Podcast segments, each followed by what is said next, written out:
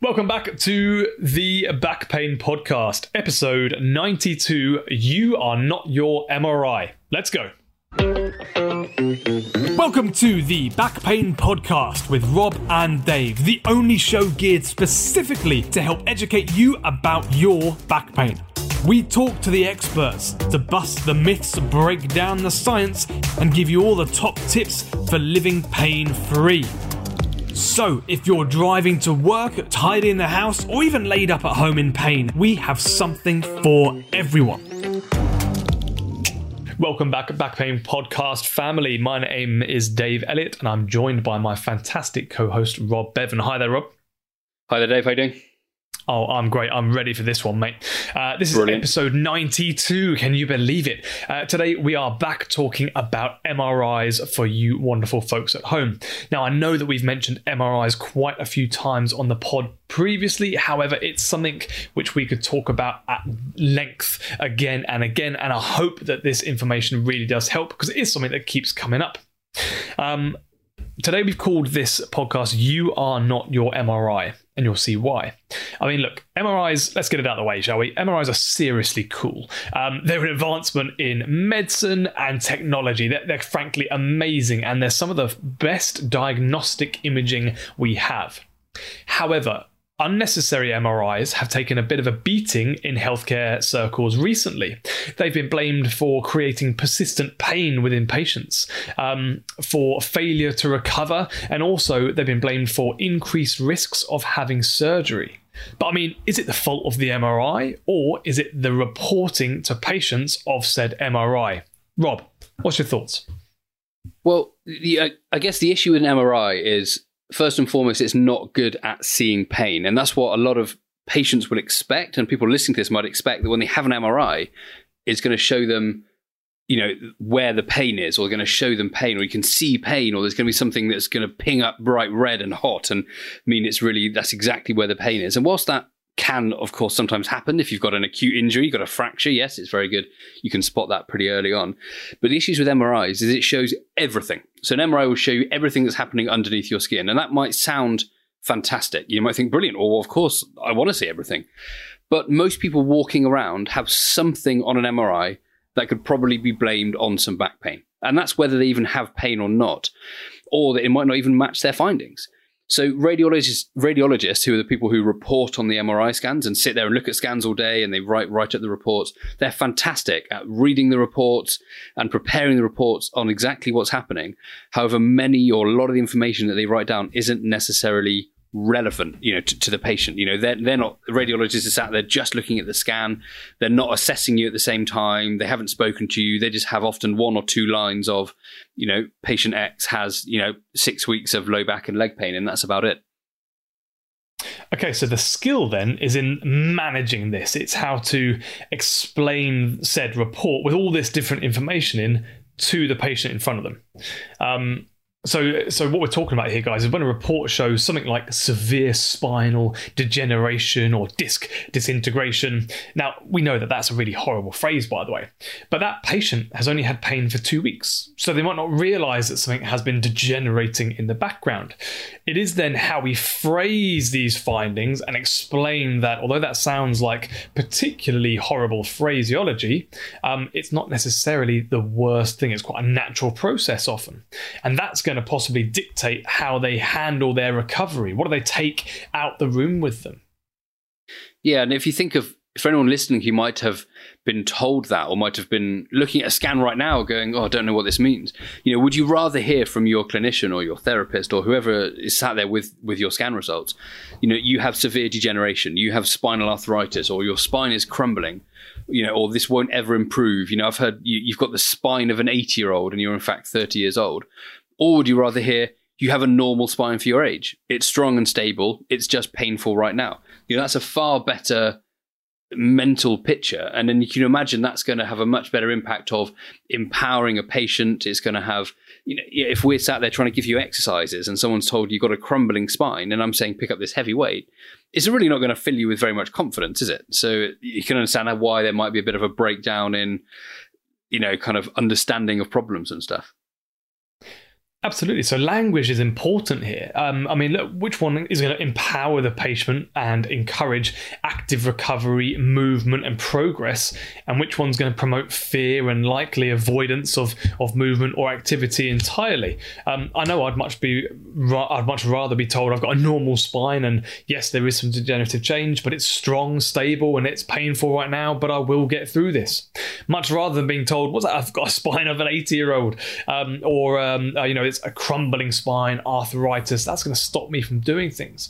So, how mm. are we setting that patient up to go down their progression, their pathway of healing? Are we doing that? Or are we setting them up for failure, for fear avoidance, for not doing anything at all? Mm. And I think, I guess it's worth talking about the changes which we're talking about and you know how common they actually are. And the things we're talking about are things like you know the words like degeneration and facet arthritis facet arthrosis you know annular tears. Um, a lot of these phrases which you know sound awful are the things we're talking about which are common and normal and will happen to everyone. And does that mean they are never ever responsible for pain? No that's not at all what we're saying. But do these things happen to everyone? Yes. You know if you mri'd a load of 90 year olds they're all going to have a 90 year old spine. You know, no one's had a spine replacement. You know, everyone's spine is 90 years old. But does that mean that everyone who's 90 has back pain? Far from it. You know, these changes that we see on MRI scans do not correlate well with pain. So just because you have some changes on your spine that's been shown on an MRI scan, that does not mean that you're going to have pain. That does not mean it's going to get worse throughout life. Because a lot of people will think that, oh God, my spine's, well, I've already been told I've got an 80 year old spine. What's that going to be like in 10, 20, 30, 40 years? These things do not deteriorate with, with the time. We, we know that back pain generally does not get worse with time, it gets better. So those are all really important factors to consider, which if, you know, someone's read out your MRI reports over a phone and you know just read out a report to you this isn't conveyed so it can be confusing. And you know it's not as a patient your job to understand this. This is our job to to kind of explain this to you. So i guess that kind of brings us on then to the follow-up question dave that a lot of people will ask us which is mm. you know or, or why don't we just get an mri just in case? And we see that on the facebook group you know people saying i've had back pain for a couple of weeks and all the people underneath just saying oh just ask your doctor for an mri you know you never know just in case why not? Why isn't that you know, does that kind of go back to what we were saying before? Yeah, absolutely. I mean, the reason that this can be an issue is everyone walking around could have many things show up on an MRI that could potentially cause their pain. You could have two people sat next to each other, both with degenerative um, uh, changes in the spine, one whom has no back pain at all, and one who does have back pain. It's not an indication of pain that you have to have. It's just an indication of usage essentially through your spine. You're a human, you've done some stuff that is allowed. The problem is, if this isn't explained well, this can serve to add confusion and confusion, um, and it can actually trigger potentially unnecessary surgeries, procedures, and it can give an overly structural blame on what could be going on underneath. Um, and I mean, when we know that pain is rarely due to one singular structural structural cause, then why would we look at everyone's MRI or everyone's scan just in case, searching for what is likely a single structural cause? Um, it can lead us down the garden path. Very much so. And then, you know, the old example that I know we've spoken about before is, as Dave said earlier, someone could have had pain for two weeks. They've then had a flare up. They they've self referred themselves for an MRI because you know someone on a Facebook group told them that they probably need an MRI. It's come back and said they've got severe spinal degeneration and facet arthrosis and three or four disc bulges, um, and you know a couple of annular tears. These are all things which they've had far longer than the two weeks, but they never had any pain before that. But then something has caused these tissues to get sensitive, to become irritated the last couple of weeks. You might have just moved house. You might have been very stressed. You might have taken up a new exercise routine. There are a thousand different reasons why your back pain could have flared up right now at this point.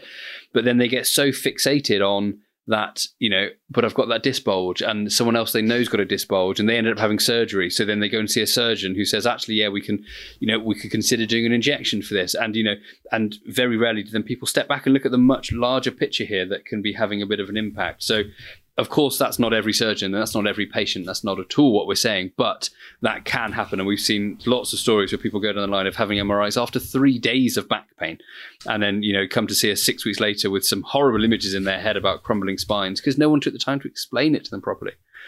Mm. Now, I think the other thing that's worth mentioning, Dave, as well, is there'll be people that said, "Yeah, but I had an MRI and it diagnosed my condition." You know, they're saying, you know, well, I had that MRI and it showed me the problem and I, the problem got fixed. And that's brilliant. But I think what people often don't realize is that what's really happening is that an MRI is compared with your medical history, your exam findings, and many other tests to come up with the best likelihood of the pain. You know, this not people aren't looking at an MRI by itself and coming up with a diagnosis. You know, as uh, we've spoken about the user's quote before as well, David Poulter said it's like looking at a wedding photo and asking who the drunkest guest is. You can have a rough idea of what's going on, but it can be very, very hard to be certain. So when you're looking at MRI, make sure that you know whoever's giving you the results or explaining the findings. They should be aware of your medical history. They should be aware of your pain, your problem. They should have your exam findings, or if they're not the one that to, if they're not the one to have examined you themselves, they should know exactly what's going on. So the MRI is just another piece of the puzzle. So MRIs are brilliant when they're used with the right patient at the right time. Does that make sense? This is absolutely it. And before we get shouted again, hold your horses, Twitter. We are not dismissing the use of MRIs entirely. I mean, they're incredibly useful, and there is, of course, a very appropriate and sometimes imperative time and place for using them. We are disparaging the overuse of MRIs or the standardized use of MRIs for people with possibly transient transient back pain. Good. So that is a you know a bit of a whirlwind tour, I think, Dave, of some pertinent questions or some really important questions which you know get fired at us a lot, don't they? Really, with probably in our Facebook group, most the MRI discussion comes up. You know, with everyone thinking that MRI is you know the gold standard as soon as you've got back pain. And whilst, as we said, it's a very good tool, it's it's not something that you know we should use in the first line for for regular back pain. Outside of having red flags, and that's a different conversation for a different day. You know, kind of Obviously, some people do need an MRI, you know, urgently tomorrow or now, um, but that's a different conversation. We're talking about people that don't have any red flags that uh, you know are being sent for unnecessary MRIs. So, of course, some people do need MRIs. Yes, I think that's caveated well. yeah.